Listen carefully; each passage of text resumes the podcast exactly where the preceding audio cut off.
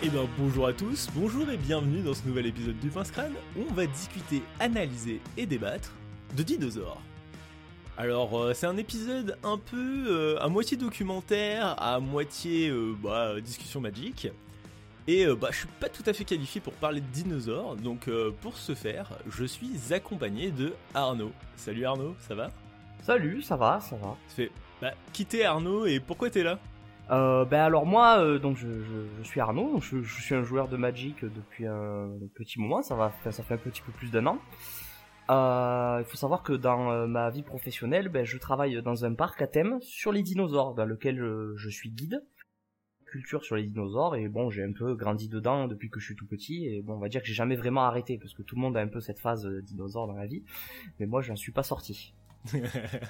ok, d'accord. Euh, elle te vient d'où cette passion pour les dinos? Ben en fait, euh, le, premier souvenir que j'ai en rapport avec les dinosaures, ça commence à l'entrée en l'entrée en, grande section ou en, petite ou en moyenne section, un truc comme ça. Et en fait, il y avait un livre illustré sur les dinosaures et en fait, j'arrêtais pas de le lire. Euh, surtout qu'en plus, ben, j'étais un peu à part des autres enfants, donc je m'étais dans mon petit coin avec mon livre. Et en fait, euh, pour vous dire, j'ai passé tellement de temps sur le, le bouquin que l'école primaire, en fait, ils me l'ont offert à la fin. Prends-le, euh, c'est bon, il est à toi. Donc euh, du coup, euh, ouais, ça a commencé comme ça. Puis après, bon, j'ai été suivi un peu par les par l'enseignante à l'époque qui m'avait filé tous les magazines de dinosaures que son gamin lisait plus. Enfin, que son, petit-fils lisait plus, je sais plus.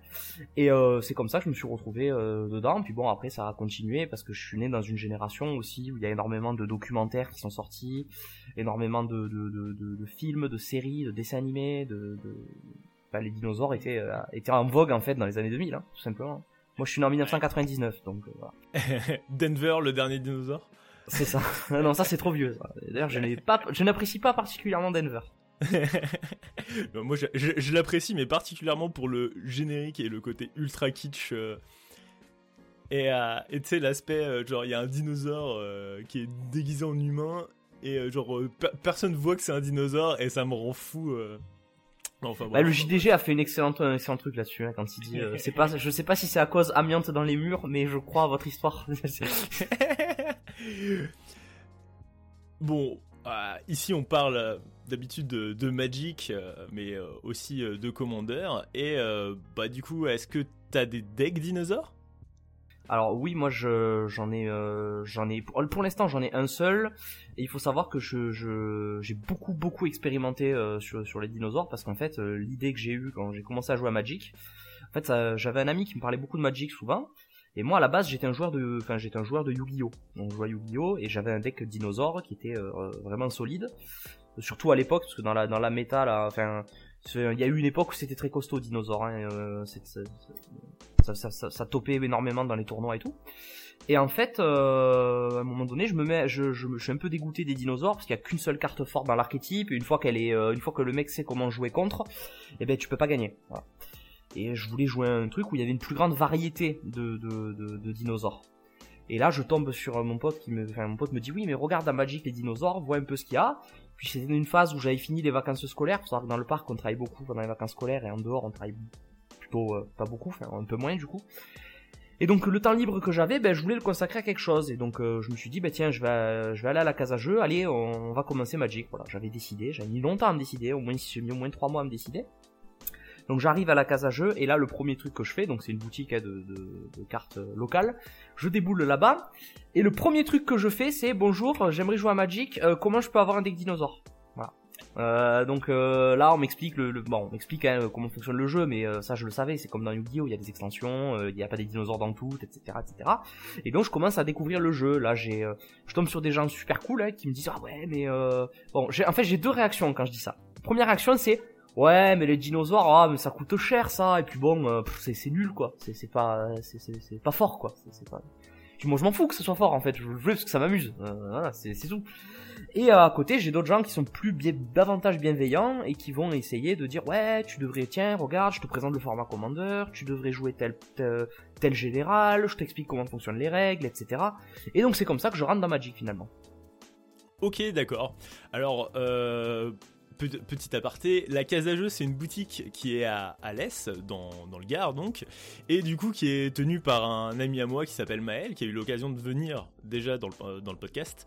Et bah, c'est lui qui nous a mis en relation, toi et moi, et bah, j'ai trouvé ça excellent qui qu'il ait un joueur de sa communauté qui soit autant à fond dans les dinosaures, et bah du coup, il y a la nouvelle extension d'Ixalan qui sort cette année, et je fais ah nickel, on va essayer de, de réunir tout ce beau monde pour essayer d'en faire quelque chose et essayer de dire des trucs un peu euh, intéressants et rigolos euh, pour les dinosaures. Mais tu vois, euh, parlant de la nouvelle extension là, il y a, quelques trucs qui m'ont déçu, on y reviendra plus tard, mais j'ai quelques déceptions moi par rapport aux dinosaures proprement dit, pas par rapport à l'extension. D'accord, ok. Bon, on y reviendra. Euh, moi, une question que je me posais, enfin une question que je me pose, c'est quoi ta carte dinosaure préférée dans Magic?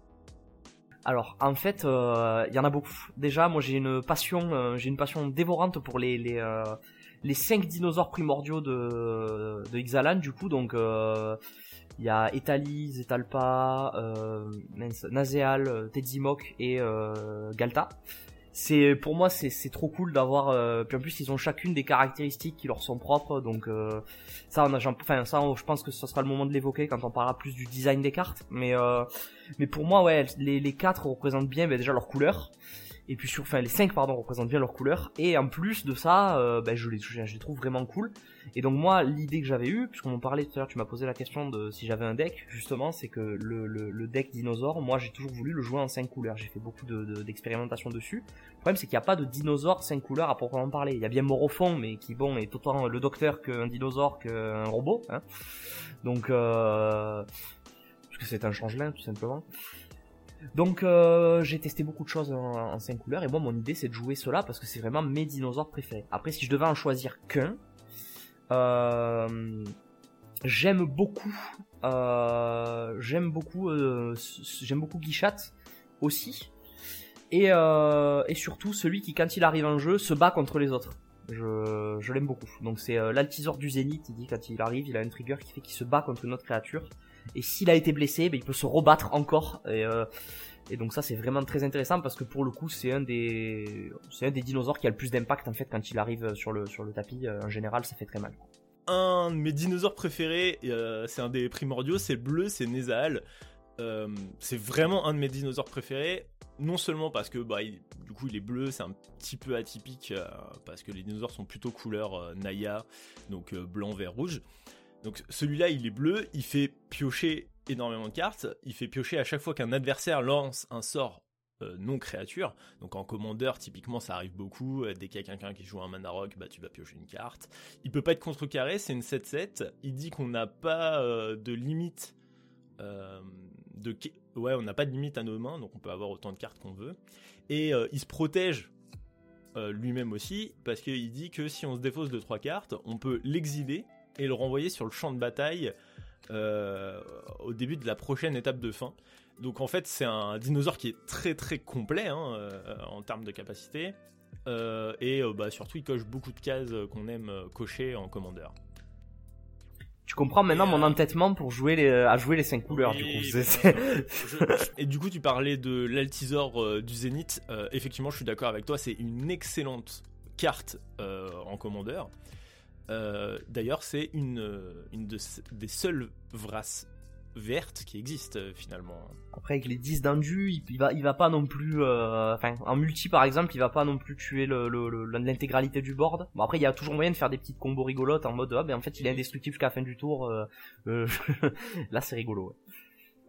Ouais, c'est rigolo. Et d'ailleurs, il a été récemment réédité dans le nouveau préconstruit Dinosaure qui est sorti qui s'appelle, euh, d'ailleurs ce préconstruit s'appelle le Velociraptor, qui est un nom... Euh, alors, à la fois je le trouve over the top et très rigolo, à la fois je pense que je bosse chez Wizard, il y a un mec, il me dit « Ah, j'ai trouvé un titre incroyable euh, pour le préconstruit », il me dit Velociraptor, je pense que je le vire. C'est le même avec le mec qui passe par la fenêtre. Exactement, je pense que je le... Eh, tu dégages, tu sors. Enfin bref. Euh, nouveau préconstruit euh, autour euh, des dinosaures. D'ailleurs, il y a un préconstruit pour chaque tribu d'Ixalan, donc vampires, dinosaures, pirates et ondins. Euh, Qu'est-ce que t'as pensé de ce préconstruit? Parce que j'imagine que c'est un produit que t'as regardé attentivement. que j'ai acheté même. euh, soyons euh, soyons honnêtes, je l'ai acheté. Euh, effectivement, euh, ben en fait, euh, moi j'avais euh, j'avais euh, j'avais quelques attentes, euh, j'avais quelques attentes autour. Et je suis assez content de ce qui a été fait parce que par exemple euh, le le il y a des cartes qui ont été mis dedans par exemple le le Behemoth Royal aussi qui était pas un dinosaure à l'origine, c'était un je crois un reptile, non pas un reptile, c'est euh, lézard, je crois. Le- l'autre archétype là qui est qui fait un peu doublon avec les dinosaures. Et euh, dans ses premières éditions, il était comme ça. Et puis après, il a été erraté en dinosaure. Donc c'est cool de l'avoir, euh, de le voir réédité en dinosaure dans le dans le pack.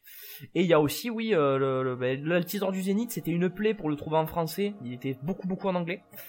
Donc euh, je suis assez content, pareil, qu'il ait été réédité. Et sur le concept du deck, moi, je j'aime bien le général, mais je le trouve un peu, euh, je sais pas. Je je trouve que ça aurait pu être fait différemment parce que les dinosaures euh, manquent en fait d'un général pas trop cher. À la limite, moi je préfère l'autre général, le, le, le, le, le second commandeur qui, ma- qui malheureusement n'est pas un dinosaure, hein, puisque c'est un humain, euh, euh, et je sais plus, humain et chaman je crois. Humain et guerrier, ouais. Ouais, ah, humain et guerrière, voilà, et c'est une c'est une dresseuse du coup qui fait qui fait en sorte que les dinosaures se battent entre eux et qui double les triggers de rage, puisque faut savoir que la rage dans Magic c'est quand même la mécanique des dinosaures, c'est-à-dire que quand les dinosaures subissent des blessures, eh bien ils font rentrer une capacité euh, déclenchée dans la pile. Et bon, ben cette capacité, elle va être, euh, il va y avoir plusieurs trucs. Par exemple, l'altisor du zénith, ce qui fait qu'il se bat à chaque fois, c'est parce qu'il a été blessé, c'est son trigger de rage. Et beaucoup de dinosaures ont cette mécanique. Donc euh, sur le papier, il est très bien, mais encore une fois, je, peux lui reprocher que que c'est pas un dinosaure. Ok. Alors, euh, du coup, les deux commandants dont on parle, c'est euh, le premier, le, face commandant, euh, donc le commandant principal du tech, c'est Pantalza protégé du soleil, qui coûte 5 dans les couleurs Naya, c'est une 4-4, et il dit que à chaque fois que Pantalza protégé du soleil ou qu'un autre dinosaure arrive sur le champ de bataille, sous notre contrôle, on peut découvrir X, X étant l'endurance de ces créatures, on peut le faire qu'une seule fois par tour. Donc en gros, découvrir c'est un ersatz de cascade. Effectivement, je trouve que c'est un peu plat comme mécanique. Euh, c'est quelque chose qu'on a vu un petit peu euh, plein de fois, euh, bref, dans les designs de Magic. Du coup, c'est pas hyper intéressant ni thématique. Euh, concernant euh, le second commandant, tu as décrit, tu as très bien décrit ce qu'il faisait. Il est, elle est illustrée, donc c'est euh, Weita dresseuse prodige. Elle est illustrée par Magali Villeneuve avec euh, une illustration qui est hyper cool en contre-plongée. Mais du coup, euh, Pantlaza, c'est c'est quoi comme dino? Alors, on retrouve donc sur sur la, carte en fait, euh, on retrouve euh, on retrouve en fait pas mal de, dinosaures différents en fait, mais on est quand même sur un truc très euh, je, allez, je vais utiliser, le pouvoir du néologisme. On va créer un mot là, euh, mot valise. C'est euh, c'est un raptoridé, euh, c'est un raptoriforme, voilà. C'est un truc qui ressemble vaguement à un raptor. Après, euh, il fallait que j'en parle de ça parce que sur j'ai parlé beaucoup de mon rapport avec euh, avec euh, Magic.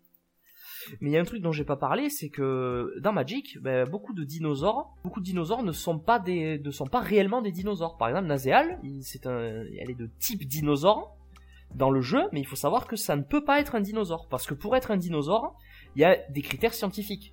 Enfin, il y a une classification scientifique. Et cette classification, pour vous donner un ordre d'idée un peu pour ceux qui nous écoutent, pour être classé comme un dinosaure, il faut être un reptile qui a les pattes tendues en dessous du corps et non sur les côtés. Et les reptiles marins, comme Nazeal par exemple, qui, est- qui est un reptile aquatique, a les nageoires sur les côtés. Donc en fait, euh, c'est pas un dinosaure, c'est un reptile marin. Mais comme c'est un reptile préhistorique, dans beaucoup de jeux de cartes et beaucoup d'univers de, fiction, généralement on fait une grosse catégorie dinosaures dans laquelle on fourre tous ces reptiles préhistoriques, parce que un, c'est plus pratique à catégoriser pour le grand public qui connaît pas ces critères-là forcément, et ça permet aussi voilà de plus de clarté, parce que s'ils avaient fait une catégorie reptile marin dans, dans Magic, bon... euh, ça commence à faire un peu beaucoup de, de tribes inutiles. Déjà que je trouve qu'il y a pas mal de tribes qui sont là et qui sont des reliques du début du jeu et qui devraient être supprimées ou simplifiées. Ou erraté en dinosaure En dino... Non mais ou en erraté ou en autre chose. Hein. Par exemple, moi je pour, pour vous dire, moi, moi j'aimerais bien que les chevaux, les licornes euh, et les pégases soient tous des chevaux finalement en fait. Ouais, ouais, bah c'est vrai. Euh, tribe euh, unie. Bref, pour revenir sur Pantalza, Ouais, il y a ce côté très raptor à l'intérieur, notamment on le voit parce que sur l'artwork euh, de, de base, hein, sur la, la- l'artwork de base de la carte, il y a on- les bras, les pattes avant sont très développées, il y a les trois doigts munis de griffes, donc on est vraiment pas sur un truc, sur un truc, euh, enfin, sur un autre dinosaure. Hein, ça- Puis bon, il y a ce côté très plumé aussi, mais euh, Magic aime beaucoup mettre des plumes sur les dinosaures, euh, même là où il n'y a pas lieu d'en mettre. Mais euh, ça, euh, ça, c'est, c'est, ça fait partie du, du charme aussi du truc, parce que moi je trouve que même quand il y a des plumes qui sont mises là où il faudrait pas, par exemple sur des dinosaures sauropodes, on n'a aucune preuve qu'ils aient des plumes, donc les sauropodes, c'est tous les dinosaures qui ont un long cou et quatre pattes, grosso modo D'accord. place sur quatre pattes, et qui ont une longue queue généralement aussi, euh, ben eux, ils ont pas de plumes. De ce que nous en savons, euh, de ce qu'on en sait scientifiquement, ils ont pas de plumes. Mais quand Magic en met, et c'est ça que j'adore avec le jeu, c'est que quand Magic en met, ben, notamment avec l'altisor du Zénith, hein, où on voit qu'à l'arrière de la, de la tête, il a, il a pas mal de plumes, euh, c'est génial. C'est c'est ça, c'est le, le rendu visuel, moi je le trouve très impressionnant en tant que fan de dinosaures. S'ils avaient des plumes, ils ne pourraient en avoir que comme ça. c'est c'est ce qu'on se dit en les regardant. Mais en l'occurrence, on n'a pas de preuve de ça, voilà. Euh, les plumes. euh, alors, moi, typiquement, euh, c'est une question que je me pose. Est-ce que les dinosaures ont eu des plumes à l'époque? En tout cas, c'est une, gimmick qui est à proprement liée à Ixalan dans Magic. C'est-à-dire que quand on va regarder les dinosaures des autres éditions, enfin des autres plans de Magic, eh ben ils en ont pas en fait des plumes. Ah oui, c'est vrai que tu, j'avais jamais, j'avais jamais remarqué, j'avais jamais pris ça sous cet angle, mais c'est vrai que ouais, quand on regarde les autres plans, euh, c'est vrai que le Tyrannax il a pas de plumes et que même euh, tous ceux d'Ixalan non, je crois que Galta en a un tout petit peu. Je suis en train de regarder sur l'artwork, mais je, ouais, je crois qu'il y en a un tout petit peu. Mais oui, euh, ouais, c'est vrai que pris comme ça, je, je savais pas, je savais pas ça. Euh, et, et- et donc du coup, est-ce que les dinosaures avaient des plumes ou pas? Alors, pour cette question-là, elle est, euh, elle est assez technique en fait, mais euh, on peut la, on peut la, la, la vulgariser assez facilement. hein. Euh, l'idée, l'idée de base, c'est de se dire que euh, les plumes ont une utilité. Elles servent à quelque chose. Et on sait à quoi elles servent, hein, en observant des animaux actuels, on sait qu'elles ont un rôle qui va être, contrairement à ce qu'on pense, non pas le vol, mais essentiellement de la thermorégulation et de la protection contre le milieu extérieur. Le vol est venu après dans, l'histoire évolutive des dinosaures, le vol est venu après. Mais on pense que dans un premier temps, les plumes, elles avaient ce rôle-là euh, de thermorégulation. Et donc en fait, si on tient compte des règles, des différentes règles du vivant, là, on peut essayer de faire une matrice qui permet de vérifier si un dinosaure il a des plumes ou pas. Je vous donne les, les clés de compréhension. En fait, déjà, il va falloir tenir compte de l'environnement dans le dinosaure en question vivait. Si le dinosaure vit dans un environnement chaud, type tropical, et qu'il est très grand, il y a peu de chances qu'il ait des plumes. Plus un animal est grand, plus il va produire de chaleur. Ça, c'est une, une des règles fondamentales du, du vivant. hein. C'est quand un animal à sang chaud est très grand, il produit beaucoup de chaleur et donc il va avoir besoin d'évacuer la chaleur et de, de s'en débarrasser. Parce que sinon il va surchauffer, il, il peut faire une hyperthermie hein, tout simplement. hein. Donc en fait, un animal de très grande taille, il n'a pas besoin de s'isoler du milieu extérieur. Au contraire, il faut qu'il puisse davantage communiquer avec le milieu extérieur pour évacuer la chaleur de son corps. C'est ce qu'on observe notamment par exemple chez l'éléphant d'Afrique, où il a des très grandes oreilles. Ces oreilles, elles servent à évacuer la chaleur. Donc chez les gros dinosaures, par exemple le T-Rex, voilà, prenons un truc que tout le monde connaît, euh, probablement qu'à l'âge adulte il en avait pas. Parce que il est très grand, il produit beaucoup de chaleur, il vit dans un environnement qui est relativement chaud, donc s'il avait des plumes en fait, il suffoquerait euh, de chaud quoi. En fait, il, mourrait, de chaud tout simplement. Euh, alors que par contre, chez des dinosaures de plus petite taille, ou même chez des bébés, par exemple, genre des jeunes tyrannosaures, il est possible qu'ils aient eu des plumes puisqu'en fait ils avaient besoin de se protéger du milieu extérieur et que les plumes, ben, tant qu'elles ont une utilité de thermorégulation ou qu'elles ont une utilité quelconque, il n'y a pas de raison que le dinosaure il en ait pas. Donc à l'heure actuelle, les trois questions qu'il faut se poser, c'est un, dans quel environnement vit l'animal, deux, quelle taille fait l'animal, et trois, euh, et trois, ça va être est-ce que dans sa famille, on retrouve des traces fossiles de plumes? Parce que oui, les plumes ne se fossilisent pas dans la plupart des cas, mais ça arrive qu'on en retrouve. Sur certains fossiles très très bien conservés, notamment certains fossiles chinois, on retrouve des traces de plumes. Et c'est comme ça qu'avec ces trois critères-là, on arrive à savoir ben, quelle famille de dinosaures a des plumes, laquelle en a pas, euh, et après, on fait au cas par cas, c'est-à-dire par espèce et par genre. Ok, d'accord. Alors, il me semble qu'il y a beaucoup de, de, de qui comparent en fait les dinosaures à, du coup à, des oiseaux. euh, Notamment, il y a beaucoup de blagues euh, autour qui les comparent à, des poules euh, ou à des poulets. Tu vois, typiquement, je pense au. Il y, y a une nouvelle carte du préconstruit qui s'appelle le Raptor Furieux. qui est une 5-5 pour 5 piétinement, qui dit qu'à chaque fois qu'un dinosaure que vous contrôlez subit des blessures, il inflige autant de blessures à n'importe quelle cible qui n'est pas un dinosaure. Et on dirait vraiment, genre on dirait vraiment un poulet quoi. Ah oui, on dirait une bande de poulets. Mais euh, alors là, euh, ben, je vais devoir tuer le mythe aussi, là, je suis désolé, hein, mais euh, vous voyez le Vélociraptor de Jurassic Park, donc euh, Blue, ben, justement Blue en plus qui a eu droit à, sa version dans l'extension avec Jurassic Park, enfin Jurassic World en l'occurrence, mais euh, en fait il faut comprendre un truc, c'est que le Vélociraptor que tout le monde connaît, ce gros animal énorme qui fait euh, qui fait, qui fait euh, presque 2, 2 mètres, 2 mètres 50 de long et 1 mètre, euh, mètre 80 de hauteur, euh, ça n'existe pas en fait. Euh, Il y a des raptors de grande taille, hein. il y en a qui font 1m60 de haut, 3 mètres de long, mais euh, le plus grand c'est Utahraptor, il fait 5 mètres de long et 2 mètres de hauteur. Donc lui il est grand. Mais or- hors, sorti de l'Utahraptor, qui a des plumes hein, d'ailleurs, hein, de ce qu'on en sait, on suppose qu'il a des plumes. De, à sortie de lui, euh, beaucoup de raptors sont relativement petits. Notamment le Vélociraptor, puisque c'est un nom qui est associé à une espèce animale, hein, euh, dont on a retrouvé les squelettes. Le Vélociraptor, il fait 2 mètres de hauteur, 1 mètre de long. Euh, non, 2 mètres, pardon, 2 mètres de long, 1 mètre de hauteur. Donc, littéralement, dans Jurassic Park, vous savez, le petit gamin dans le premier film qui dit euh, Oui, c'est juste une grosse dinde. Mais c'est lui qui a raison, en fait. Hein. Euh, Alan Grant, euh, il dit il t'ouvre peut-être le ventre. La griffe d'un Vélociraptor, elle est toute petite. C'est les autres droméosauridés qui vont être grands, par exemple Deinonychus, euh, Utahraptor, euh, A- Atrociraptor, je crois qu'il est pas très grand. Mais euh, mais voilà, vous avez ces animaux-là en fait qui euh, qui du coup ont une, fausse image et c'est pour ça que j'adore moi justement cette carte. Déjà parce que son son effet est incroyable, c'est pété, hein. il y a plein de moyens de finir une partie avec, euh, notamment avec pyrohépatite, en ayant le board plein de dinosaures, ça peut être vraiment très violent. Euh, pour ceux qui savent pas ce que c'est, pyrohépatite, c'est un enchantement qui coûte 4 euh, dont 2 rouges et qui permet de payer un rouge pour infliger euh, pour infliger 1 à toutes les créatures. Et donc en fait, ben, vous infligez 1 et si vous avez le board plein de si vous avez 10 dinosaures on board, ben vous après une résurrection de masse ou après euh, un coup de guichette euh, très très costaud, ben vous allez tuer vous allez tuer des gens quoi parce que vous allez pouvoir redistribuer 21 de dommages euh, pour un mana rouge, vous faites 21 de dommages sur un joueur. Euh, c'est pas mal hein, comme moyen de finir la, la partie. Mais tout ça pour dire que voilà, ces raptors, je les aime beaucoup parce que leur artwork, il est vraiment euh, très très beau. On, on retrouve les, les plumes très colorées, ils sont en train de courir, ils sont plusieurs.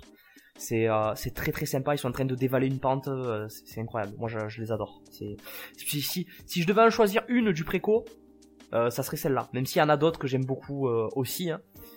Euh, il y en a une que j'ai oublié, le, le, le vert avec vigilance qui fait piocher. euh, Il est bien aussi. Quand un dinosaure touche euh, un joueur, euh, Ouais, l'altisor curieux, c'est ça voilà, c'est ça, l'altisor curieux. Ouais. Alors, pour 4, c'est une 2-5 vigilance portée qui dit que à chaque fois qu'un dinosaure que vous contrôlez inflige des blessures de combat à un joueur, piochez une carte. Je, je l'aime beaucoup parce que c'est c'est c'est c'est très très cool d'avoir des dinosaures comme ça euh, qui, qui ont qui ont pas mal de, de mots clés et c'est ce qui manquait. euh, moi j'ai envie de dire c'est ce qui manquait à l'archétype en fait avant avant l'extension. C'est-à-dire que pour piocher, euh, on était obligé. euh, Enfin moi quand je jouais un deck vraiment tri, tri- tribal tribal dinosaure et que je jouais en 5 couleurs, j'étais obligé de jouer un découverte des congénères pour piocher. Mm. Alors que bon bah c'est pas ultra thématique vu que c'est quand même une carte qui en termes d'artwork en tout cas est associée aux ondins sur euh, sur un des artworks. Mais euh, ouais, après, après bon, maintenant je joue les deux, mais, euh, mais je veux dire, voilà, les dinosaures, ça manquait aussi de, de, de cartes comme ça là, qui, qui ont des, qui ont des, des euh, en fait, qui ont des effets tribal. Ce que j'appelle des cartes de support globalement, ouais. Ouais, voilà. Mais ça manquait de ça en fait. Voilà, ça manquait de ce type de support parce qu'il y avait, euh, il y en avait d'autres qui avaient ce, ce genre de truc. Et, pour, pour revenir à ce que je disais tout à l'heure sur certaines cartes qui sont qui, qui sont appelées dinosaures sans en être, ben, par exemple dans les trois dinosaures, euh, enfin dans les cinq dinosaures primaux, et ben vous en avez deux qui sont pas des dinosaures. Et c'est qui le deuxième du coup? Puisque Nazéal, C'est pas un dinosaure, bah c'est Zetalpa, puisque c'est un reptile volant, et qu'il faut savoir que les ptérosaures, donc tous les reptiles volants euh, de l'époque des dinosaures, ont bien partagé la Terre avec les dinosaures, ont bien vécu en même temps qu'eux dans les mêmes périodes et dans les mêmes environnements, mais ils ont les pattes arrière davantage sur les côtés qu'en dessous du corps. Donc en Hmm. fait, ils, ils sont pas des dinosaures, ils ont un ancêtre commun avec les dinosaures, mais qui est beaucoup plus loin que l'ancêtre commun que partagent ensemble tous les dinosaures. Donc c'est un cousin éloigné quoi en fait finalement. hein. D'accord, ok. Alors, j'en profite tant que tu parles euh, encore des, euh, des dinosaures primordiaux euh, pour une, un petit easter egg. D'ailleurs, c'est un petit peu un mème, euh, Etali et Zetalpa, parce que c'est des créatures légendaires qui sont en permanence rééditées dans les préconstruits commandeurs. Vraiment, on les voit vraiment, vraiment, vraiment à toutes les sauces, au point où Zetalpa, on comptabilise 12, 12 versions de la carte. Et Etali, euh, je pense que c'est le dinosaure le plus réédité. On a 16 versions de la carte. Voilà, et donc très très réédité, c'est un peu des mêmes. Des fois on les retrouve dans des préconstruits où ils ont pas grand ouais, rien à faire là, du coup ça c'est un, un peu un gros délire quoi. moi j'ai une petite question pour toi, c'est quoi pour toi le, meilleur commandant pour un tribal dinosaure? Ou en tout cas si tu devais conseiller à quelqu'un un commandant dinosaure, ça serait lequel? Alors, euh, moi j'ai un gros problème avec les seuls, malheureusement avec les seuls commandants de dinosaures, c'est que, c'est que, bah déjà ils ont pas les, ils ont pas toutes les couleurs. Alors je sais que, il y a beaucoup, y a, moi j'ai, je, dans la communauté Magic dans laquelle je joue, j'ai beaucoup de gens qui disent mais arrête, tu abuses, euh, c'est bon, euh, t'es pas obligé d'avoir 5 couleurs pour jouer ta, tribu là. Mais bon après c'est les mêmes qui disent ouais mais tu joues Kenrit comme général et c'est, enfin tu joues Kenrit comme général et c'est pas, c'est pas, c'est pas un dinosaure, c'est un humain. Ou alors ah tu joues le pont prismatique, ah mais c'est pas, c'est un dieu, c'est pas c'est Ishika et le pont prismatique là, c'est la carte à double face de, de Kaldheim. Bref, euh, mais ouais, euh, du coup euh, pour les, les, les le, le, le, le, commandeur dinosaure, ben en fait pour moi, euh, puis je vais y je vais en profiter pour parler de ce que je reproche à Pantalza, du coup, ben, c'est que, enfin, à, à Pantalza du coup, c'est que ce que je lui reproche, c'est que pour moi, ça aurait pas dû être découvrir X, ça aurait dû être découvrir un dinosaure à X. C'est-à-dire euh, jusqu'à ce que tu tombes euh, au lieu de, en, mode la cascade et enfin la, découverte est un peu sortie de son euh, de son texte d'origine et où tu ne peux découvrir mais que un dinosaure. Tu t'arrêtes que quand tu tombes sur un dino en fait. Ça aurait été bien parce que ça aurait permis de jouer un deck un peu plus avec des petits dinosaures que tu buffes, etc. Et, en jouant des gros dinosaures, ça aurait permis d'aller chercher des gros, etc. Ça aurait été pas mal. Euh, ça aurait été pas mal et ça aurait permis, ouais, de, de, de, de garder la thématique dinosaure. Parce que là, pour le coup, euh, le enfin, euh, ce qui est intéressant, c'est que c'est, que quand un dinosaure entre sur le champ de bataille. Donc bon, ça reste quand même limité à la tribu, mais c'est dommage parce qu'on va aller chercher des trucs qui sont pas forcément des dinosaures. Euh, après, Zakama, ben je l'aime beaucoup. Euh, pour moi, c'est lui que je choisirais. Alors pourquoi? Parce que Guichat fait peur en fait. Moi, quand je jouais en multi, avant que je jouais Guichat justement comme général, il m'était impossible de toucher une fois avec. En fait, c'est c'est trop c'est trop euh, c'est trop compliqué. Peut-être trop prévisible aussi. Hein. Toucher avec et c'est trop prévisible. Et en fait, on retombe dans ce que je te disais justement au tout début, quand j'ai arrêté de jouer à Yu-Gi-Oh euh, avec mon deck dinosaure.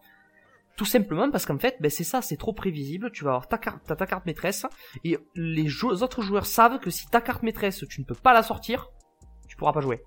Hmm. Parce que le but de Guichat aussi, c'est de se dire, ok, je mets beaucoup de très gros dinosaures. Parce que si c'est pour taper, euh, bah, révéler 7, puisque je rappelle qu'on révèle par rapport au nombre de blessures. Donc imaginons qu'on tape, on touche un mec qui a pas de bloqueur ou qui bloque pas. On révèle 7 ben en fait sur la, la révélation des 7 pour si on tombe sur 4 landes et deux dinosaures de 2 ben en fait euh, voilà le, coup de guichat c'était inutile quoi. Bon après il a beaucoup de mots clés donc ça ça ça peut aussi ça ça ça, ça il tient le board quoi. Il, est, il, a, il a quand même une présence sur sur le tapis quoi. Et en termes de dégâts de commandeur euh, voilà c'est une force avec laquelle il faut compter quoi.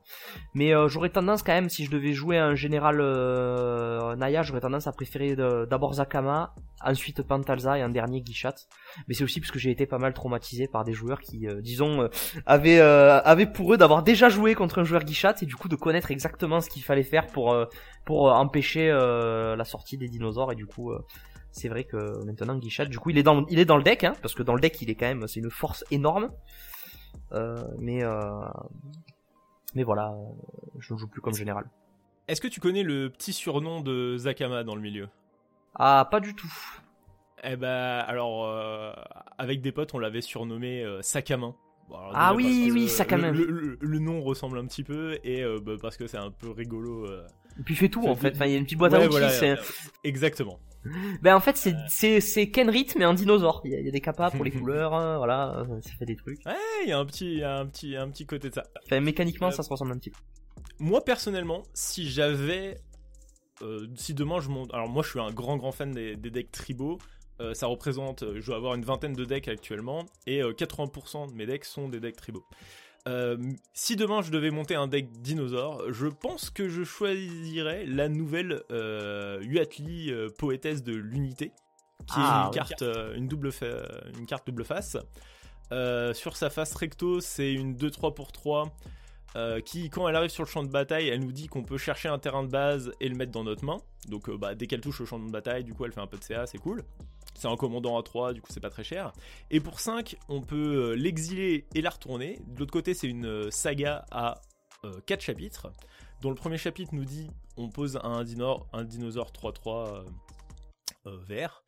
Le deuxième chapitre, il dit que les créatures que l'on contrôle ont ajouté soit un rouge, soit un vert, soit un blanc. Le troisième chapitre est un tutor qui nous dit qu'on peut aller chercher une carte de dinosaure dans notre deck et la mettre dans notre main. Et le chapitre 5 euh, c'est en gros euh, une ruée qui dit que les dinosaures euh, que l'on contrôle acquièrent la double initiative et le piétinement, non pas le lien de vie, jusqu'à la fin du tour, ce qui est déjà pas mal. Oui, ça bourre. J'aime particulièrement ce commandant déjà parce que bah, il coûte pas très cher, il touche le champ de bataille, il fait du CA. Et en fait, tu payes 5 et il y a à boire et à manger. salade, tomate, oignon, ça fait, enfin la saga fait tout. Cela dit, il faut noter que au quatrième chapitre de la saga, bah, elle disparaît et du coup, si c'est ton commandant, elle va certainement retourner en zone de commandement. Moi, c'est pour ça que je l'aime pas trop parce qu'en fait, euh, ça, aurait été bien quand même qu'elle elle se retransforme parce que je, la trouve quand même chère pour être transformée en une saga. Qui, euh, qui finalement l'impact sur le board va être quand même euh, assez limité. Alors c'est sûr que c'est très fort avec d'autres cartes. Moi je pense qu'un combo avec d'autres avec d'autres dinosaures, avec un deck bien construit, euh, ça peut clairement faire le taf parce que ben, le, côté euh, tous les dinosaures ont la double unité et le piétinement jusqu'à la fin du tour, bon, euh, le tour il va saucer.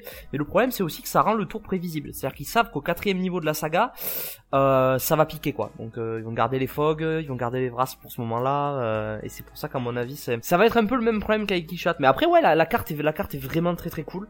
Moi c'est surtout qu'elle est, elle est chère à transformer. J'aurais préféré qu'il y ait une condition pour la transformer, genre avoir trois dinosaures et elle, ou c'est le petit truc que je trouve dommage. Et aussi le fait qu'elle revienne pas en tant que saga. Mais bon, après ça c'est normal, on peut pas demander à, un personnage qui, bon, certes est, costaud dans le lore de Magic d'être aussi fort que les Praetor Firaction qui reviennent en saga et en normal, en mm. saga et en normal. Donc c'est vrai que bon. Euh, moi je jouerais la carte. Euh, tu, dis qu'elle est prévisible, euh, c'est le cas hein, globalement.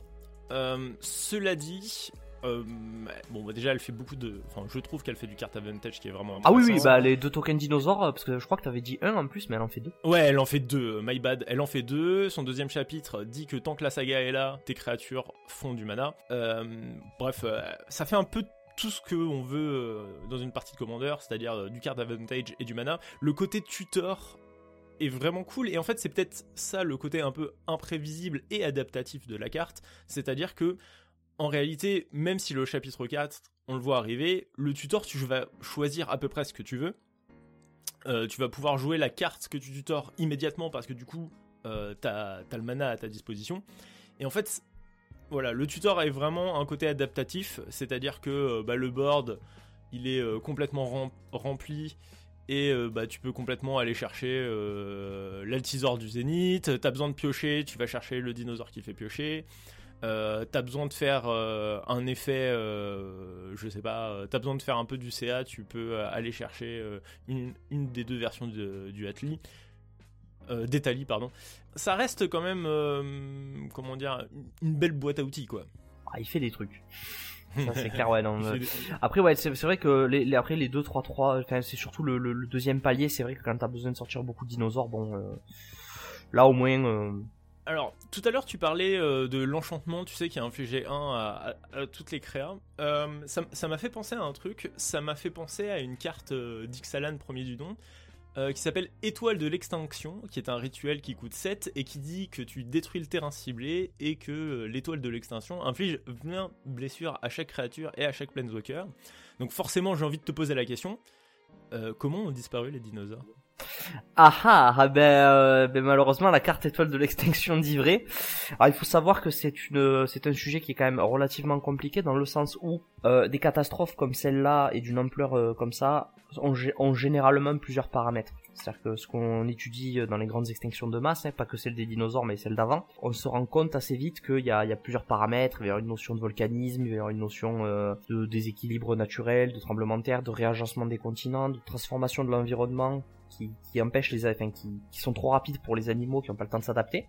Cela dit, pour les dinosaures, il est démontré scientifiquement par l'étude des roches qui se trouvent notamment dans le, au-dessus de la péninsule du Yucatan, donc euh, quelque part dans le golfe du Mexique, euh, qui se trouve là-bas un cratère de 180 km de diamètre et de 20 km de profondeur. Donc ce cratère, il a été laissé il y a 66 millions d'années, d'après la datation des roches qui se trouvent au fond du cratère. Alors je vous rassure, hein, le cratère, il est plus là. Quand je dis que ça se trouve au fond, le cratère a ensuite été rempli de sable, de gravier et de sédiments qui du coup ben, ont, occupé l'espace. Mais en fait, on retrouve un bourrelet de roches solides et le milieu, lui, est rempli par des, des roches qui sont beaucoup plus euh, friables et sédimentaires, ce qui laisse supposer que oui, il y a eu un impact d'un astéroïde.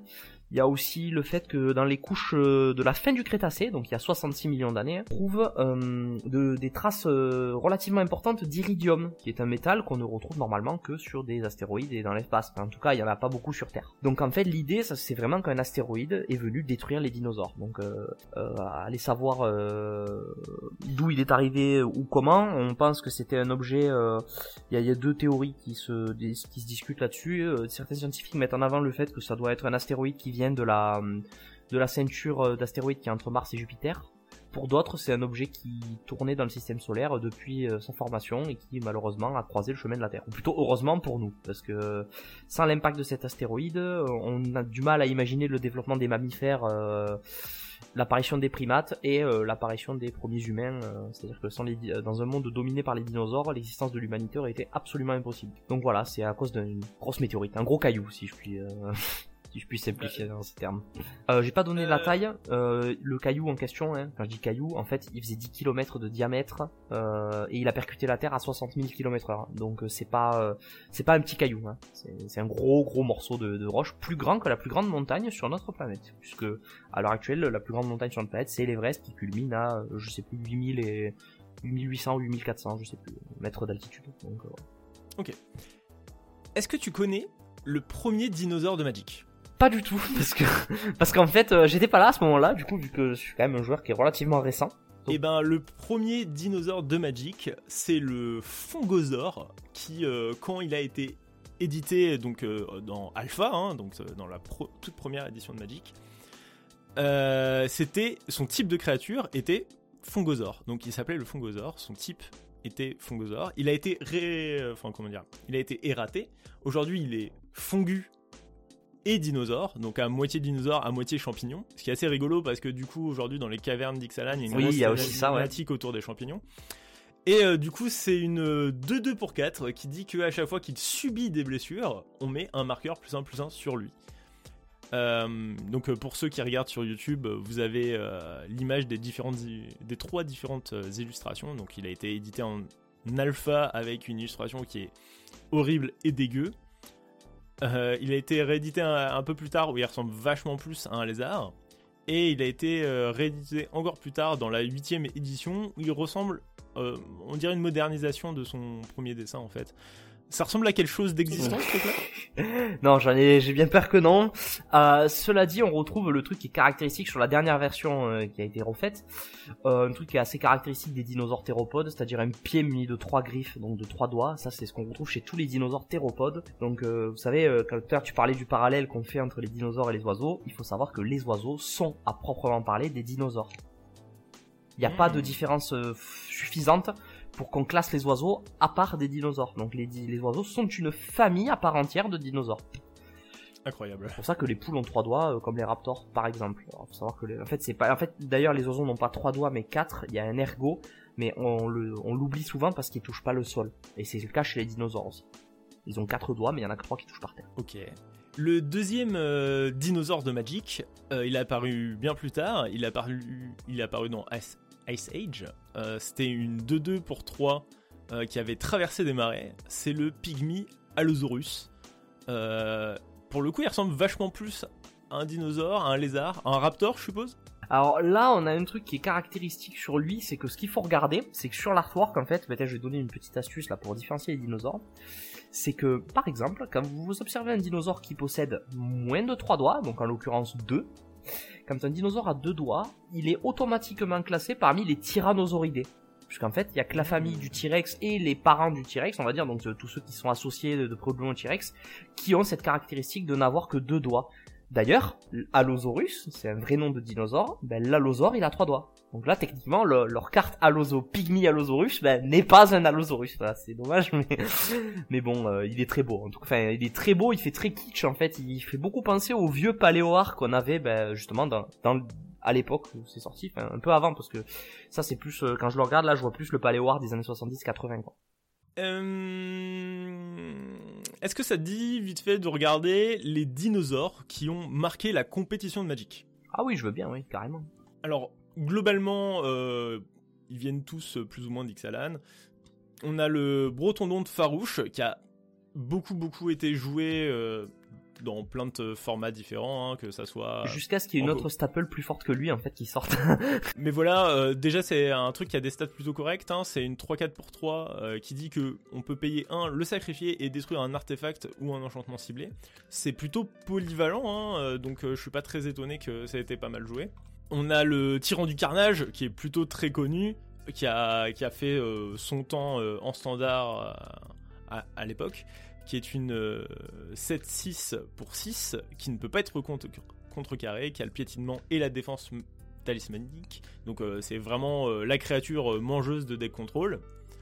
Bon, Galta, qui a été la, la première version de Galta, qui a été très jouée, qui est une 12-12 pour 12 mais qui réduit son coût euh, rapport à la force des créatures. En fonction de la force des créatures adverses, euh, de nos créatures, pardon, je dis n'importe quoi, qui a aussi le piétinement. Il y a aussi le Rotting euh, Régisor, Régisor pour exemple, qui pour 3 est une 7-6 et qui dit qu'on se défausse d'une carte au début de notre entretien.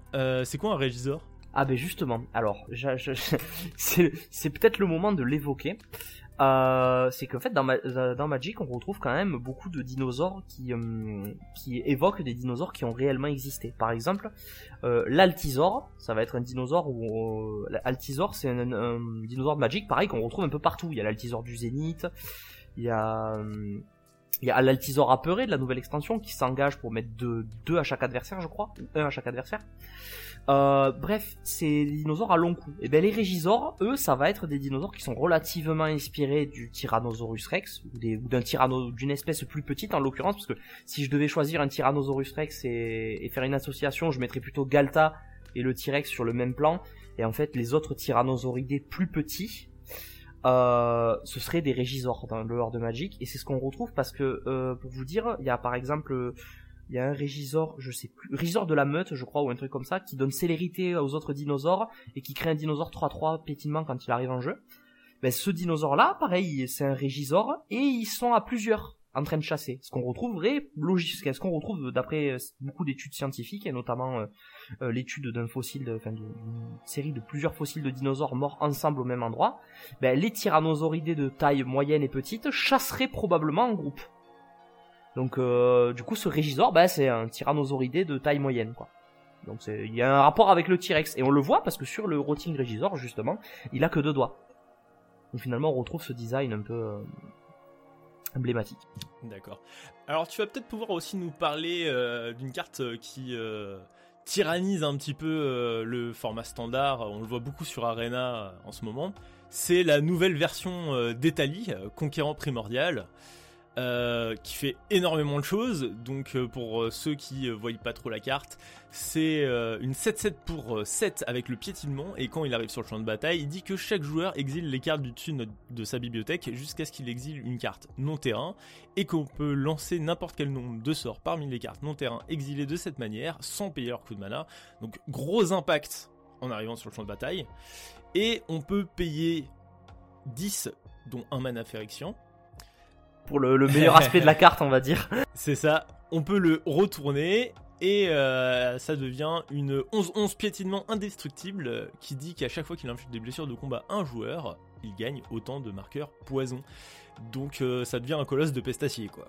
Oui, grosso modo. Euh. Après moi, moi ce que j'aime beaucoup avec cette carte, ben justement la, dernière game de Magic que j'ai fait hier, ben, pour le coup j'ai gagné avec avec celui-là parce qu'en fait euh, je l'ai transformé. Et il faut savoir qu'il y a un nouveau dinosaure qui synergise très très bien avec tous les dinosaures de, du jeu en fait. Que, qui n'est pas dans cette qui enfin, euh, que, que j'ai pas encore évoqué. Euh, c'est le euh, limitateur à jabot je crois du soleil. Donc limite oui je crois que c'est ça. Je vais retrouver le nom exact mais c'est un dinosaure 3-3 pour 3 vert qui dit quand il attaque, il devient une copie d'un autre dinosaure allié que, enfin, d'un autre dinosaure que vous contrôlez. Et donc en fait, ben, si vous avez le Etali mal primordial euh, rapidement indestructible, vous attaquez avec euh, l'autre, il devient une copie, mais il conserve son nom. Et c'est ça qui est super intéressant du coup, c'est parce qu'en fait on peut récupérer le wording de notre dinosaure très fort et du coup avoir deux fois la même carte et là ça devient vraiment vraiment très costaud. Alors oui, Etali, euh, mal primordial et euh, conquérant primordial, moi je, les aime beaucoup.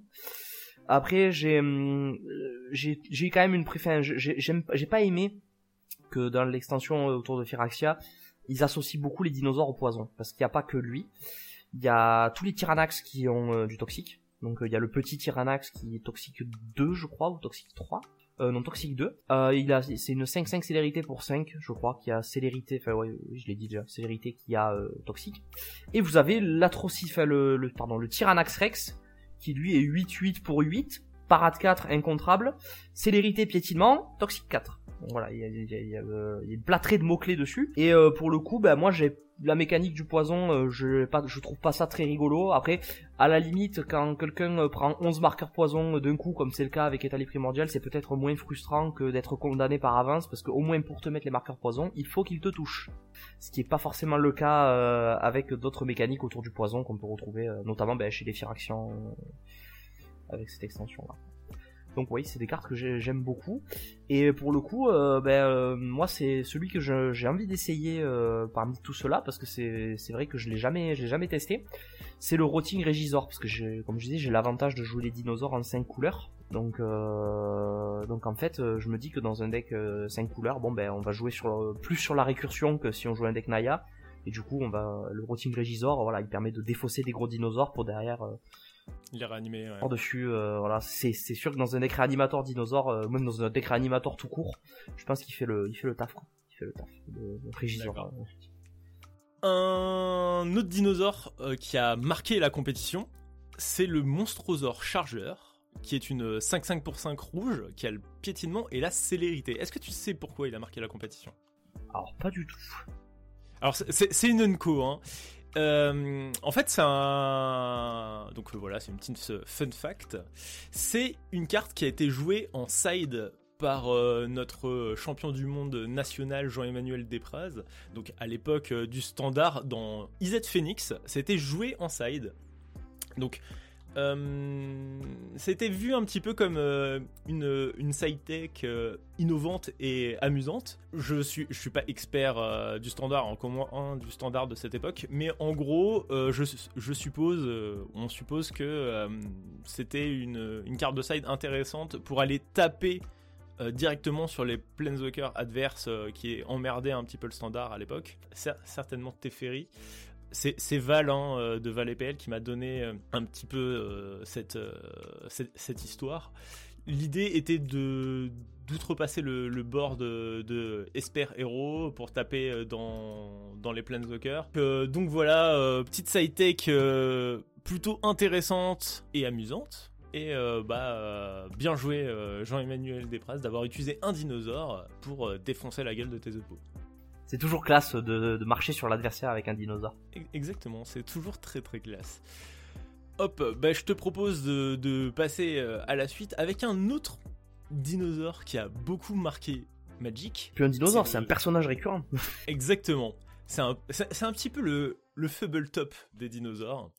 C'est euh, le Gueulfroid colossal, aka en anglais euh, colossal, Dreadmo. C'est quoi ce truc-là? C'est un même. c'est un même. Mais comme dinosaure, c'est quoi? Euh, Alors, euh, ben, euh, en fait, avec l'art d'origine, c'est assez difficile de l'évaluer, mais en fait, quand on regarde le Gueulefroid fantasmatique du coup et le nouveau Gueulefroid trembleterre de la dernière extension, on peut supposer que c'est un tyrannosauridé quand même, puisqu'il a toujours ben, ces fameux, il a deux doigts. Ah, attends, attends, je crois que j'en vois un troisième. Mais euh, en fait ça va être euh, un tyrannosauridé ou un allosauroïde parce que il va avoir alors un allosauroïde c'est quoi? Ça va être un gros dinosaure carnivore qui généralement a trois doigts. Voilà. Et c'est un gros truc les allosauroïdes, il y a tout dedans. Il y a le Giganotosaurus qui est très connu grâce au dernier Jurassic World. On va aussi avoir euh, d'autres dinosaures plus petits mais qui restent quand même des, gros monstres hein, euh, par rapport aux, autres dinosaures plus petits. Euh, mais voilà, on va avoir des, des, sacrées grosses bestioles. Et là, pour le coup, j'aurais tendance plutôt à dire que c'est un tyrannosauridé, parce qu'il a quand même le crâne très large, les petites bosses au-dessus des yeux, qui d'ailleurs sur certaines illustrations sont des cornes et sur d'autres non. Mais euh, voilà, on a quand même, on a quand même un design qui, qui est assez évocateur. D'accord. Est-ce que tu connais un petit peu les origines du même autour euh, du Colossal Dreadnought J'ai compris, c'est qu'il est réédité tout le temps euh, et que du coup ça, ça fait ça fait vriller pas mal de gens en mode ah mais encore lui, mais c'est pas possible. Ouais, glo- globalement c'est ça. Il a été euh, donc euh, imprimé à l'origine dans Ixalan premier du nom. Ah oui, dans Ixalan, deuxième du nom, il est déjà là, il revient déjà. Voilà, c'est ça. Il revient déjà à ce moment-là. En fait, il a été beaucoup réédité à la même période. Et du coup, euh, bah, Ixalan, premier du nom, deuxième du nom. Puis ensuite dans Magic 25, M19 et euh, M21. Puis on l'a retrouvé aussi dans, dans, le Jump, dans le Jumpstart bien après. Donc voilà, il- c'est un, un petit peu un truc un peu euh, récurrent de manière générale. Euh, Magic étant dans un jeu qui a un petit peu conscience de lui-même, un, truc un peu méta, bah, du coup il s'amuse et du coup, on a eu le euh, Gulfroy fantasmatique. Et euh, plus récemment, on a eu la, la colère du, du gueule effroi. Puis le, le patron, le gueule effroi trembleterre. Peut-être qu'un jour, on aura un Drenmo commandant. Un Dreadmo 5 couleurs, s'il vous plaît. non mais mais euh, en vrai ouais moi ce que j'aime bien c'est qu'après voilà j'ai vu beaucoup de gens dire ah mon dieu mais euh, c'est du power creep euh, le fait que le nouveau justement le papa il fasse plus il, fa- il fasse la même chose que l'ancien mais qu'en plus il fait piocher. Sauf qu'à l'époque la 6-6 pour 6 piétinement c'était déjà pas fou hein. de ce que j'en ai compris de ce que j'en ai vu c'était déjà pas la folie quoi. Dans les mêmes un peu rigolos de, autour de, du colossal Drenmo. Euh, bon, du coup, il y a tout, euh, tous les trucs euh, qui disent ouais, est-ce que ça va être édité dans la prochaine réédition Du coup, avec des images un peu marrantes?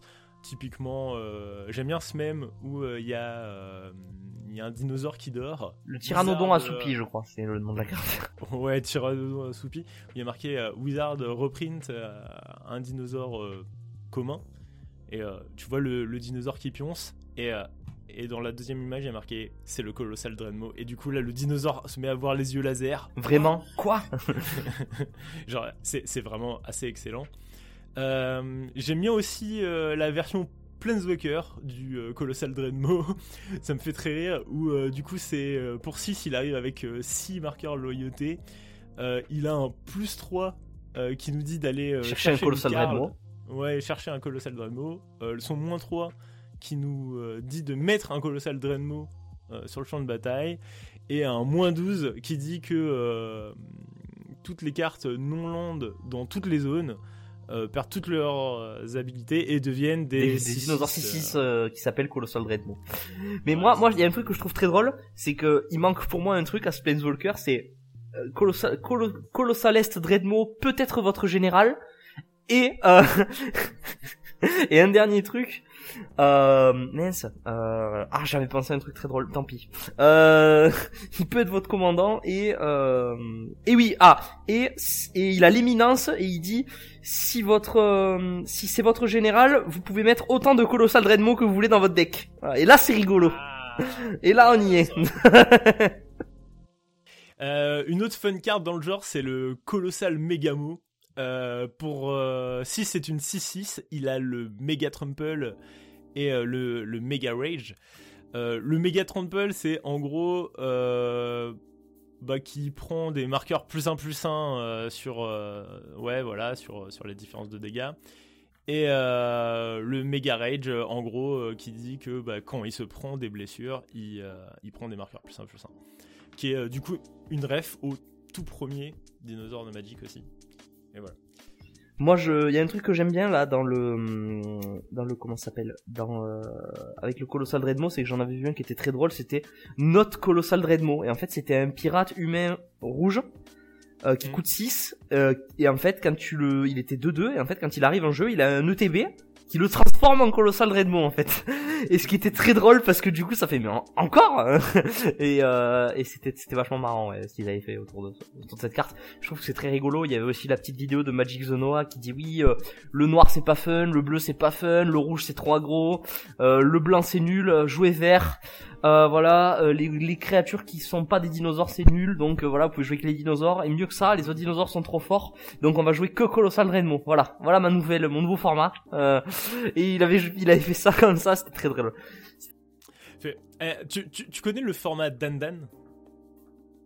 Alors, je vais faire très simple. Le format Dandan, c'est un format 1v1, euh, donc, du coup, qui, qui s'appelle le Dan parce que on joue une créature poisson qui s'appelle Dan Dan, qui est une 4-1 et qui peut attaquer euh, que euh, si tu as ou que si ton adversaire une île, je sais plus très bien. Bref, c'est un format euh, dont mon binôme Bambichon est très très fan et ça serait très rigolo qu'on arrive à faire un format colossal Dreadmo. ouais, c'est clair. Bon, Magic a fait plein de trucs avec les dinosaures. beaucoup de n'importe quoi aussi. Ouais. notamment quand on regarde un petit peu les dinosaures d'Icoria. C'est un gros délire. bon, bien évidemment, il y a énormément de, de, de, Enfin voilà, il y a la capacité mutate, donc il y a beaucoup de mutants. Dont des dinosaures mutants, c'est un peu tout et n'importe quoi. Euh, est-ce qu'il y a des trucs parmi tout ce bordel de chats dinosaures, euh, de dinosaures oiseaux, euh, qui paraissent à peu près crédibles? Ben, Hakim le vent ascendant par exemple, donc c'est une créature légendaire oiseau et dinosaure qui a le vol et qui dit que quand tu dois créer un jeton pour la première fois chaque tour, en plus tu fais un oiseau, un, un blanc avec le vol. Euh, et aussi, il a une capa qui donne double limite à, tous les jetons de créatures. Euh, ben en fait, lui par exemple, son artwork, c'est un dinosaure et oiseau, donc on voit vraiment un oiseau avec quatre ailes, une tête de dinosaure vaguement reptilienne qui ressemble un peu à la tête d'un dragon. Mais euh, pour le coup, les oiseaux et les dinosaures faisant partie en fait, euh, enfin les oiseaux plutôt faisant partie en réalité des dinosaures. L'artwork est bon, c'est une créature avec quatre ailes, c'est difficilement envisageable, mais bon pour le reste, avoir un dinosaure avec des plumes et qui vole, euh, c'est pas idiot. Hein. D'ailleurs, c'est marrant parce que je viens d'y penser, mais 4 ailes, euh, en fait, on, a bien un dinosaure qui possède 4 ailes pour le coup. C'est le Microraptor. C'est un dinosaure de la même famille que le Raptor. D'ailleurs, c'est l'un des plus petits dinosaures, si ce n'est le plus petit euh, qui ait jamais existé. Et en fait, il a des ailes, il a des plumes sur les pattes arrière et des plumes sur les pattes avant. Et donc, les deux plumes entre elles font en fait deux ailes du coup, les ailes à l'avant et les ailes sur les, les jambes. Et il plane. Ce dinosaure est connu pour planer. Et donc oui, effectivement, euh, Hakim, voilà, il y a, y a, une petite inspiration réaliste. Par contre, sur les deux zéniths, parce que je crois qu'il y en a deux qui sont des dinosaures, il y a aussi euh, le zénith du cauchemar et le zénith des souhaits, je crois. Euh, mais eux, c'est des chats bêtes élémentales euh, qui ressemblent à des espèces de griffons et euh, qui sont dinosaures par je ne sais quel miracle. Bon, moi, ça m'a pas, euh, ça m'a pas plus euh, hypé que ça et c'est pas ça ressemble pas vraiment à un dinosaure bien que si. En vrai ils ont les, les pattes arrière en dessous du corps ils ont des écailles ils pondent des œufs donc euh, enfin ils ont l'air de pondre des œufs en tout cas. Mais c'est vrai qu'il y a un côté très bizarre avec euh, Icoria et ses hybrides à moitié reptile à moitié mammifère ça fait un peu bizarre. C'est un peu perturbant pour le coup.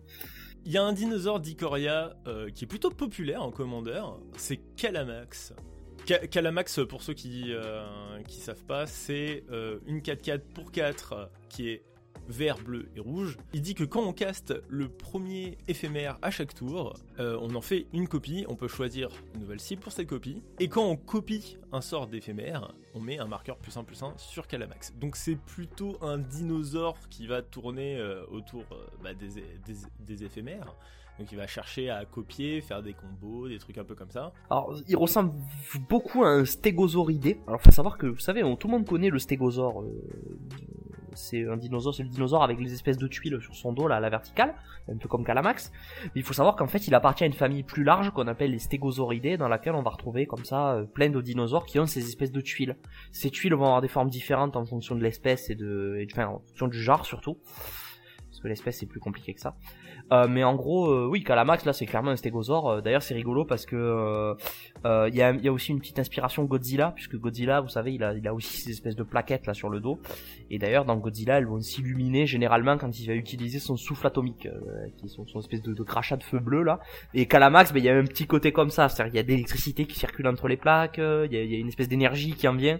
Et ça c'est une inspiration qui est moitié Godzilla, moitié moitié vrai dinosaure. Faut savoir que chez le Stegosaurus et chez les Stegosauridés, on pense que les plaques avaient une utilité euh, relativement euh, décorative et euh, qui et elles jouent aussi un rôle dans l'intimidation, puisqu'en fait l'animal en question devait comment dire il devait il devait utiliser ces plaques pour il devait utiliser ces ouais, ces plaques pour faire monter le sang à l'intérieur et les colorer en rouge et donc et donc avec cette couleur rouge effrayer les prédateurs c'est aussi un excellent moyen de défense, hein. ça vous évite d'être attaqué par le dos, ce qui est une des points faibles des dinosaures, c'est euh, l'arrière du dos et l'arrière du cou, parce que généralement c'est très peu défendu, sauf chez certaines espèces ou certains genres en particulier, ben, par exemple le Triceratops hein, qui a sa collerette à l'arrière pour protéger sa nuque. Mais voilà, euh, et donc ben, les, stégosauridés ils ont ces plaquettes là sur le dos. D'accord, ok.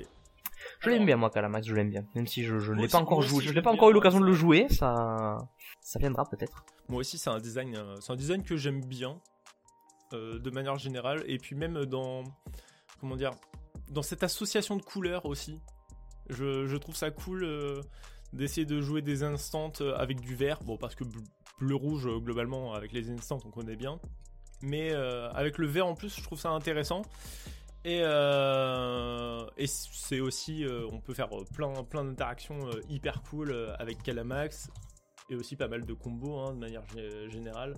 Je pense que la plus connue, ça doit être avec des cartes type déchaînement fureur, euh, tu sais, euh, un truc qui dit euh, doubler la force de la créature ciblée. donc en, gros, si Lamax il est pas bloqué, en gros il prend des marqueurs, puis tu doubles, et bah du coup t'arrives très très vite à 20, et bim dans ta gueule quoi. Il y a aussi un truc moi que j'aimerais bien tester, c'est avec l'enchantement bleu, c'est mince, duplication vésuvienne je crois ou un truc comme ça. Et c'est un enchant bleu qui coûte 4 et qui dit quand vous ciblez une créature avec un ou un artefact avec un éphémère ou un rituel, vous le copiez, la copie n'est pas légendaire. Et donc là on peut faire des trucs très rigolos parce que du coup Calamax euh, il va pondre 18 copies parce que du coup euh... parce que du coup rien qu'un seul spell qui vise Calamax et en fait c'est deux c'est trois Calamax qui arrivent sur le board. Ça peut être très très rigolo. Euh, on parle de combos, de dinosaures et de copies. Du coup, forcément, le premier truc auquel je pense, c'est euh, au Polyraptor, qui fait beaucoup de combos.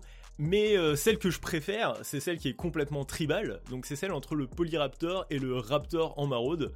Est-ce que tu veux nous parler de cette interaction et décrire un peu les cartes? Alors, le Raptor en maraude, c'est un dinosaure qui est pas cher, parce que c'est une 2-3 pour 2, qui dit les créatures que vous lancez coûtent un de moins à lancer. Et à chaque fois qu'une autre créature arrive sur le champ de bataille sous votre contrôle, le Raptor Amarod lui inflige de blessures, et ensuite il va gagner plus de plus 0 jusqu'à la fin du tour. S'il a blessé un dinosaure de cette façon. Donc en fait, le, c'est pas les dinosaures qui coûtent moins cher, mais par contre, s'il blesse un dinosaure avec son trigger d'arrivée, enfin, quand le dinosaure arrive en jeu, euh, s'il le blesse, euh, il va gagner de l'attaque. Il va gagner plus de plus 0. Euh, et le Polyraptor, lui, bah, c'est à chaque fois qu'il subit des blessures, il, il fait une copie de lui-même il fait une copie, une copie de base du Polyraptor. Donc en fait, ben, euh, je vous laisse imaginer un peu l'interaction, mais vu qu'à chaque fois qu'une créature arrive en jeu, elle subit de, le Raptor lui inflige de blessures, ben en fait, qu'est-ce qui va se passer? Vous allez avoir votre Raptor, vous allez, enfin, vous allez jouer votre Raptor en maraude, vous allez jouer Polyraptor, et là, qu'est-ce qui se passe? Ben en fait, euh, vous avez, euh, bravo, vous avez fait une combo infinie qui fait une infinité de triggers d'arrivée de jeu, une infinité de triggers de blessures sur les dinosaures, mais qui ne vous fait pas gagner la partie. Donc en fait, vous allez terminer la partie sur un draw, puisque ça va se répéter à l'infini. Votre Raptor en maraude va mettre 2 à votre Polyraptor, votre Polyraptor va créer un nouveau Polyraptor, qui va de nouveau prendre 2 et lui-même créer un nouveau Polyraptor, le tout à l'infini. Du coup, on peut pas arrêter la boucle, sauf si on a des cartes qui le permettent. Voilà, par exemple, bombardement de gobelins peut faire gagner la partie si vous avez ça en plus, si vous avez Polyraptor, Raptor en maraude et bombardement de gobelins, vous gagnez la game puisqu'en fait, à mesure que les raptors, les Polyraptors vont arriver, vous allez pouvoir les sacrifier ceux qui ont déjà été blessés pour mettre des pings à 1 sur les joueurs et donc euh, vous, vous, faites une combo qui donne infini dégâts en fait hein, sur le papier. Yes. Après si vous vous faites arrêter, bon ben ça fait euh, une boucle infinie, euh, enfin ça fait une boucle infinie qui mène à un draw du coup. Bon ça fait un moment qu'on est ensemble toi et moi. J'ai une, une dernière question à te poser. C'est quoi selon toi le dinosaure IRL le plus sous-coté par le grand public Alors, pour moi, celui qui est le plus sous-coté et celui que j'aime bien, c'est euh, un des premiers dinosaures de vraiment grande taille, c'est Plateosaurus.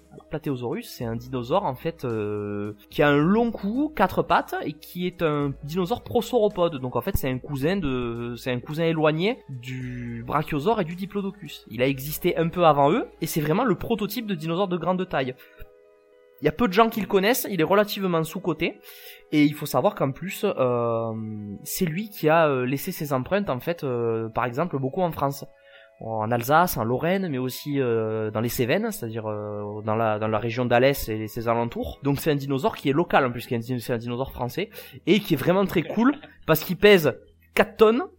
il pèse 4 tonnes, il fait 10 mètres de long, et je crois que c'est 6 mètres de hauteur. Donc en fait, euh, voilà, euh, il avait des mains euh, griffues. Ben, je te laisserai mettre une image au, montage de toute façon, mais voilà, il devait mettre des sacrés, des sacrés, des sacrés tartes aux autres dinosaures. Donc c'est c'est très très cool et c'est là que les dinosaures ont vraiment commencé à régner sur la Terre, quoi, au début du Jurassique et à la fin du Trias. Ah, ça c'est un dinosaure bien de chez nous qui met des calottes de forain. C'est ça exactement, il met des torgnoles. ok. Bon. Eh ben écoute, euh, on arrive euh, du coup à la fin de l'émission et euh, c'est un peu la tradition dans le podcast. C'est le moment où je vais te demander de partager une œuvre culturelle avec les auditeurs. Ça peut être un film, une série, une BD, un jeu vidéo, une euh, performance euh, de rue et euh, ou pourquoi pas le, dernier dessin que t'as fait ta nièce, ta cousine, ta petite sœur. c'est le moment où tu peux partager. Alors moi, ben, pour les gens qui qui qui qui, qui trouvent que les dinosaures sont impressionnants et qui ont aimé par exemple, ben, je sais pas les Jurassic Park, etc. Mais qui veulent avoir un truc plus sérieux, plus scientifique et plus réaliste. Moi, je conseille à tout le monde d'aller voir d'aller voir Préhistorique Planète, puisqu'en fait c'est un excellent documentaire sur les dinosaures qui est disponible, je crois, chez Apple TV+. Euh, donc c'est pas, c'est moins cher que Netflix, par exemple. Et pour le coup, il y a deux saisons, et ces deux saisons visuellement, en fait, vous allez prendre une claque visuelle. C'est-à-dire qu'en fait, visuellement, euh, c'est très beau. Euh, et puis les dinosaures qu'on vous présente ont la, ont, ont bonne, le, le, bon côté d'avoir tous vécu à la même époque, c'est-à-dire à la fin du Crétacé, puisqu'en fait le documentaire il est centré sur une seule époque. Donc vous êtes sûr de pas voir des animaux qui ont rien à faire les uns avec les autres. Vous allez voir des animaux qui ont vécu au même endroit et au même moment euh, les uns par rapport aux autres. Ce qui est euh, très très intéressant quand on connaît pas grand chose sur les dinosaures. C'est un bon moyen d'avoir de, de, passer un bon moment, d'avoir du spectacle et en plus d'apprendre quelques trucs, donc c'est vraiment bien. Et pour euh, finir, je rajouterai autre chose parce que je, je vais quand même en profiter. Tu m'excuseras de pour faire ma propre pub. Euh, mais euh, il faut savoir qu'avec le, le, le, avec le, le, travail, donc le parc dans lequel je travaille, on fait aussi des vidéos sur YouTube, donc sur la chaîne YouTube Dinopédia Découverte, dans laquelle j'incarne un personnage qui s'appelle Darwin Junior du coup et qui voyage dans le temps. Et donc en fait, il vous présente les dinosaures au travers de, de vidéos assez différentes et sur un ton un peu décalé, c'est-à-dire qu'on fait pas mal d'humour. On est dans une optique très j'ai envie de dire très très JDgesque, c'est-à-dire qu'en fait on a vraiment été euh, avec le, le, le, collègue avec qui on fait ces vidéos, on a été très inspiré par euh, par le JDG ce qu'il fait sur les jeux rétro et on a décidé de faire pareil avec les dinosaures, c'est-à-dire qu'il y, a un côté un peu il y a, y a de l'humour, il y a de la mise en scène euh, et c'est vraiment pas mal. Donc euh, voilà, pour ceux que ça intéresse, allez-y, jetez-y un coup d'œil, ça vaut le détour. Bien évidemment, je mettrai un lien en description. Euh, tu, nous, tu, nous, as parlé un peu de tes decks, euh, tes decks Dino. Euh, est-ce que tu arriveras à me filer une liste aussi pour que les auditeurs ils peuvent se donner une idée de ce qui est possible de faire avec les dinosaures? Alors c'est très très nul ce que je fais, mais oui oui y a pas de souci. Hein, Bien sûr. là, là ah, par contre là je suis en train de retravailler de la, la liste actuelle que j'ai parce que parce que ben, j'essaie d'incorporer les nouveaux dinosaures de l'extension voilà donc oui pas de souci ok bah, peut-être qu'à l'occasion on se fera une petite deck tech une petite dead tech dinosaure. Carrément. Mais avec les nouveaux là, il y a moyen de faire des trucs bien. Ouais. Ok. Euh, moi aussi, je vais partager euh, un petit truc. Alors pour le coup, ça n'a rien à voir avec euh, les dinosaures. moi, il faut savoir que je suis un hippie notoire. je suis quelqu'un qui s'intéresse et pratique énormément dans la permaculture. Donc globalement, je, je, vis dans un écolieu et euh, je pratique énormément. Donc je vais vous partager avec euh, vous aujourd'hui une chaîne YouTube aussi qui s'appelle Permaculture et Agroécologie. Donc euh, pour le peu que vous intéressiez au domaine, c'est très connu hein, comme chaîne YouTube. Et en fait, globalement, c'est quelqu'un que j'aime beaucoup qui fait ça. c'est quelqu'un qui a écrit pas, mal de bouquins sur le sujet, qui s'appelle Damien de Craz. voilà, c'est quelqu'un qui, je trouve, moi, il me renvoie une image euh, très humble. Euh, comme euh, beaucoup de milieux de niche, il y a beaucoup de gens qui ont la grosse tête et qui ont la vérité ultime de l'univers sur comment il faut faire. Et ben lui, pas du tout. il amène beaucoup de choses très intéressantes. il invite beaucoup les gens à observer et faire leurs propres expériences. C'est une philosophie qui me parle beaucoup dans la vie en général. Euh, bref, je vous invite un petit peu à regarder si la permaculture vous intéresse. Et pour ceux qui savent pas du tout ce que c'est la permaculture, ou que ce terme leur dit pas grand chose ou vaguement quelque chose, la permaculture, c'est euh, pas juste un moyen, une façon de cultiver, c'est pas quelque chose de juste technique. Euh, il y a un côté un peu philosophique dans le sens où l'idée c'est de d'arriver à euh, embriquer tous les engrenages autour de notre vie quotidienne pour que les choses rentrent en synergie. Euh, ça peut aller sur des trucs qui sont très, euh, comment dire, basiques, tels que, voilà, moi je veux implanter un poulailler, eh ben, je vais mettre mon poulailler proche de mon habitation parce que en fait, c'est un endroit dans lequel je vais aller tous les jours chercher mes œufs. Et en fait, le fait de raisonner comme ça fait partie de la permaculture. Donc, en fait, c'est un truc très très large et très très riche qui ne touche pas que aux plantes. Hein. C'est beaucoup plus large. Bien évidemment, il s'agit aussi beaucoup de plantes. Typiquement, dans la permaculture, on va essayer de faire des associations de, de plantes, des plantes qui vont euh, être synergiques l'une avec euh, les autres, que ce soit par des rapports de symbiose ou des interactions plus complexes. Voilà, la, permaculture c'est plus un état d'esprit que euh, un truc technique, donc je vous invite à aller faire un tour sur cette chaîne YouTube, permaculture et agroécologie, etc. C'est vraiment génial. En tout cas, merci aux auditeurs d'être restés avec nous jusqu'au bout, et merci à toi Arnaud d'être euh, toi et euh, d'avoir partagé euh, toutes tes connaissances autour des dinosaures avec moi et les auditeurs. Ben merci de l'invitation. Hein, c'était c'était vraiment cool. C'était la première fois que je participais à une émission de ce type, podcast, etc. Donc c'est merci. Ouais, je, suis vraiment ravi.